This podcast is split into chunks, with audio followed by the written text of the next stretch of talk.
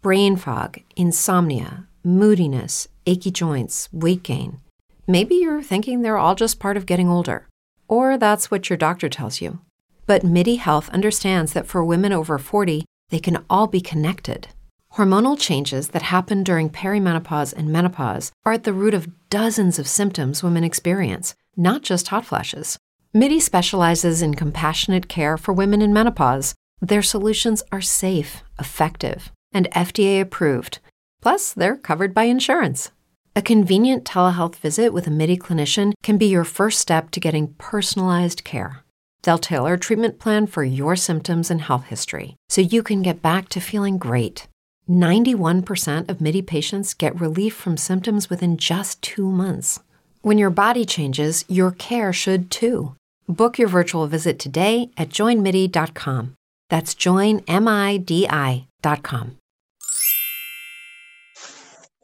Beh, mi pare che sia andata abbastanza bene, diciamo.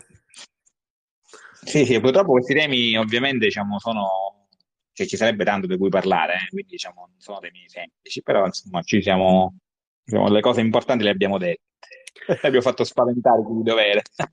ma, ma, no, come sempre eh, le tue diciamo, osservazioni, i tuoi interventi sono molto, eh, molto interessanti. Io chiaramente non è la prima volta che ti ascolto, però ogni volta eh, percepisco e colgo delle, degli spunti eh, nuovi. Ehm, allora io adesso mm. te ne, te ne rappresento alcuni così eh, eh, diciamo poi brevemente, poi nel frattempo magari qualcuno si collega e ci può chiedere. Allora, tu non so se hai sentito parlare del sistema Clearview, un sistema di intelligenza artificiale eh, sì. Ehm, che sembrerebbe da quello che si insomma, da quello che si sa, che raccoglieva foto sui social e poi effettuava, le vendeva alle forze dell'ordine, almeno così diceva, alle forze di polizia, per identificazione dei soggetti. Sì, sì. Che, che, come, come, come, funzionava, secondo quello che si sa, perché si sa molto poco in effetti eh, su questa cosa? Allora, il problema è che diciamo, la, la, il sistema di riconoscimento facciale eh, funziona abbastanza bene, soprattutto per, eh, diciamo, a livello investigativo. Mm? Per cui diciamo, uh, tutto ciò che c'è sui social in realtà viene poi utilizzato uh, anche eh, per questo scopo. E Clearview in qualche modo, almeno da quello che è trapelato in giro, uh, ha, ha, per anni compiuto quest'opera di razzia, diciamo così, no? di, di, di volti digitali eh, al fine proprio di costruirsi un, un, un, un database eh, molto rappresentativo della, sostanzialmente dell'intera umanità, o quasi, quasi.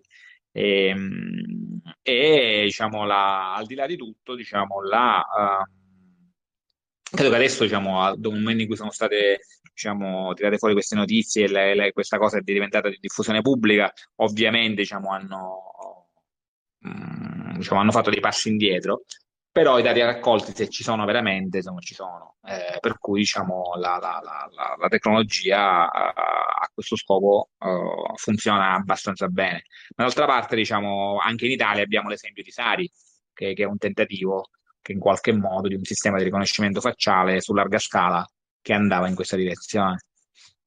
Sì, su cui c'è una polemica in questi giorni perché il garante si è ribellato, la Parapaleva si, è ribellato, insomma, perché non era stato, eh, mi pare, interpellato, insomma, coinvolto preventivamente in questa operazione.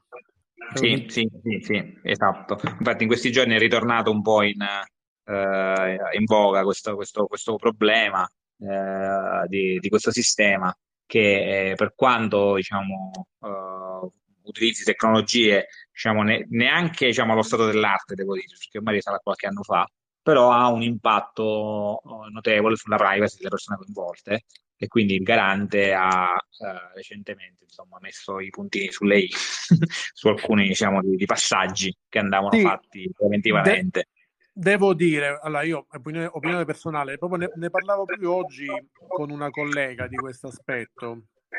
Eh, io credo che a volte noi abbiamo una grande diffidenza quando si muovono le istituzioni, no? e invece poi ci lasciamo andare quando sono dei terzi sconosciuti. Tu hai nominato la, l'applicazione FaceApp, no?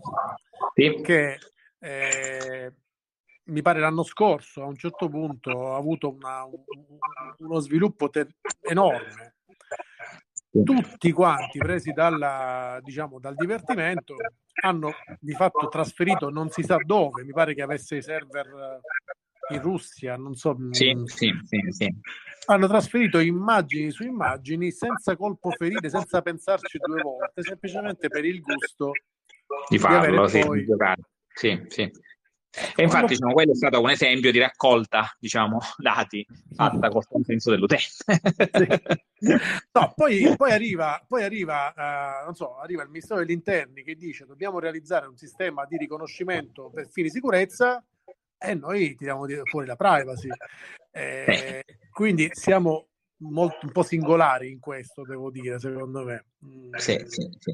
Eh, oh, non so se avete, a proposito di sistemi di questo tipo, diciamo, non l'ho detto prima perché mi, mi è venuto in mente adesso, un altro fenomeno che in questo momento sta spopolando è il fenomeno di deep nostalgia. Non so se ne avete sentito parlare. Deep Qualcosa... nostalgia è è un, un, sistema sempre legato a, all'utilizzo di tecnologie basate su deepfake che sta uh, uh, fornendo dei servizi che fino a un certo numero di, di, di, di diciamo, generazione di immagini è gratuito, che consente di prendere una foto e, eh, e animarla, mh? Mm? animarla in maniera realistica. Eh, si chiama Nostalgia perché il sito uh, che si occupa di questa cosa eh, ha come servizi quello di fornire diciamo, dei, dei, dei, dei, software per la gestione degli alberi genealogici. Okay? Ah, okay. E la cosa particolare è che tu gli, gli passi una foto di un, un, tuo, di un tuo avo, no? Eh, che improvvisamente prende vita, ok? Con un livello di realismo impressionante e sta spopolando, sta spopolando. Quindi in questo caso cioè, non si tratta di, di, di generare, eh, sono le stesse tecnologie applicate a una foto statica in cui la, la foto prende vita, eh, con un livello di realismo che è veramente impressionante. Se non l'avete, se non l'avete provato, vi invito a cercarlo in rete eh, perché fa veramente eh, impressione a proposito di, di, di, quello che dicevamo prima.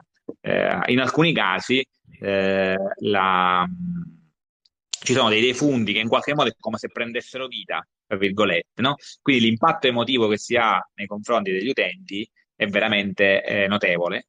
Eh, e qui poi entriamo in un altro contesto a livello forense che è il problema della, del seeing is believing, no? Quindi io una cosa la vedo e ci credo, c'è poco da certo. fare. Eh, e con i deepfake questo paradigma sta cambiando, cioè non, lo, non posso più dire che quello che vedo credo, come è stato finora dalla notte dei tempi, dall'invenzione della fotografia, ma questo detto diventa sempre più da prendere con le molle. Eh, rispetto a quello che il, la, il, il mondo del, del, dell'informatica sta proponendo negli ultimi anni. Beh, è veramente preoccupante questa cosa.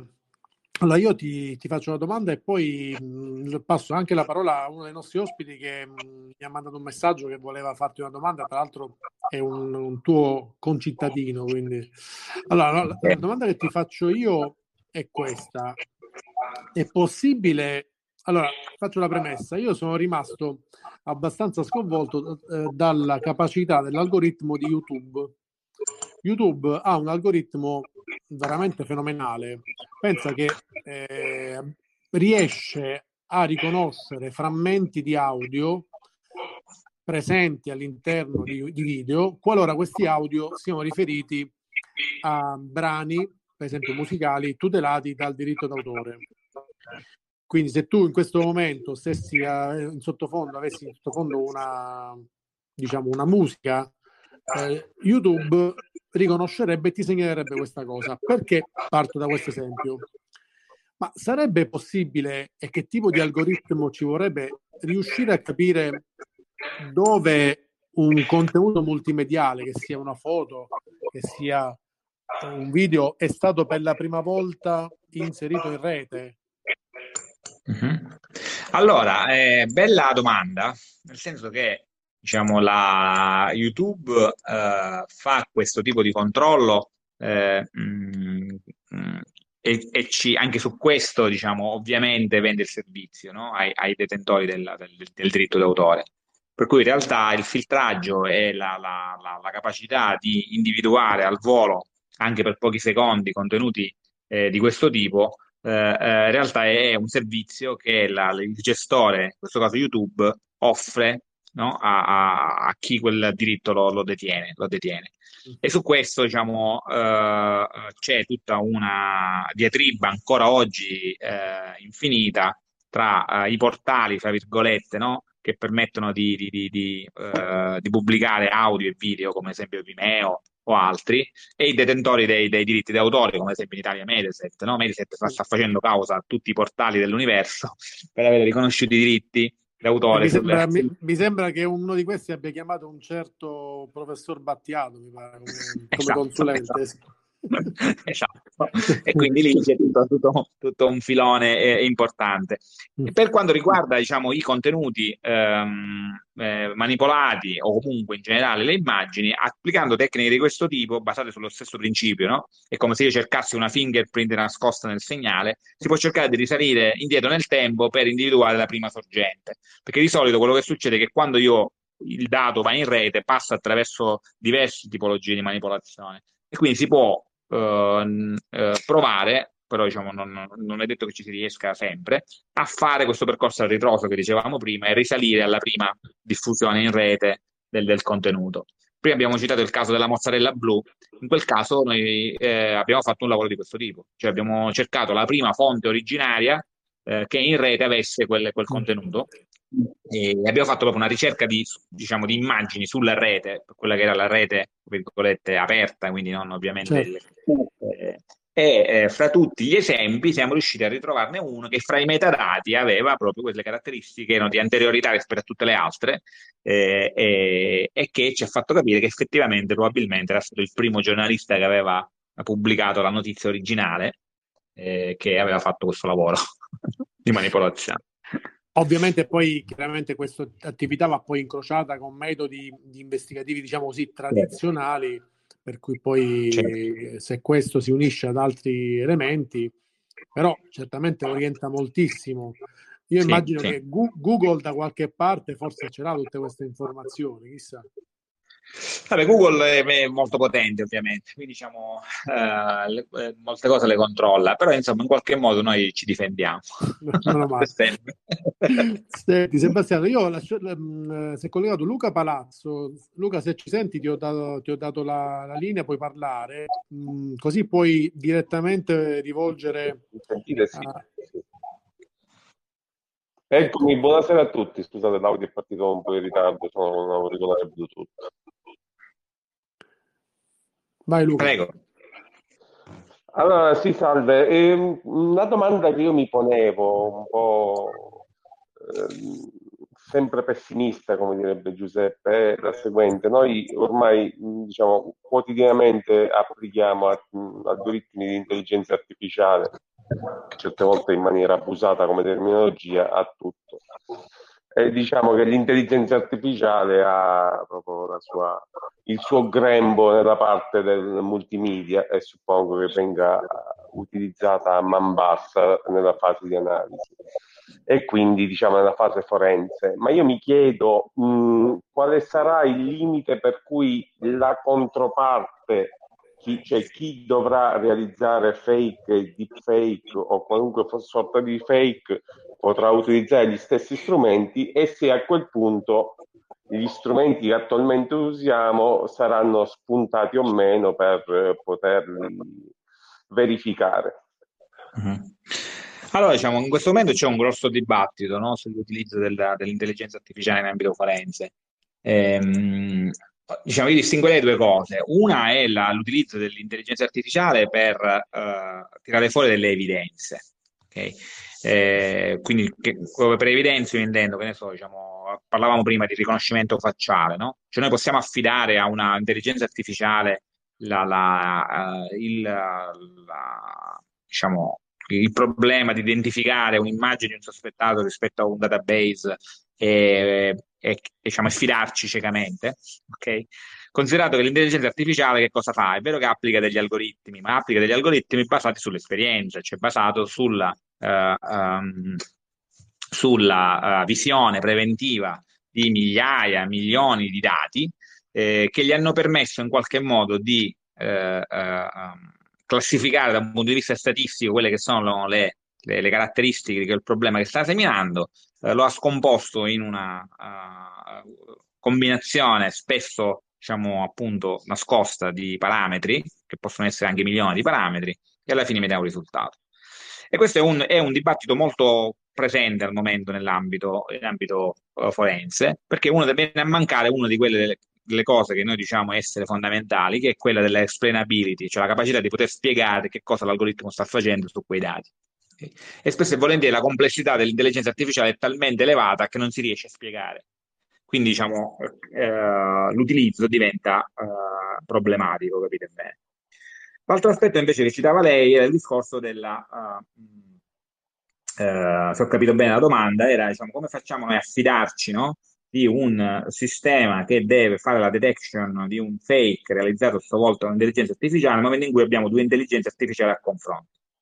Eh, diciamo che al momento uh, la, l'intervento diciamo, de, dell'umano no? che controlla la situazione eh, eh, permette di dirimere eh, la situazione, nel senso che eh, sarà sempre esperto di dominio che caso per caso riuscirà, fra virgolette, a discriminare la situazione tra, tra momenti in cui, eh, ehm, cioè dal modo in cui viene utilizzata l'intelligenza artificiale per eh, entrambi i discorsi.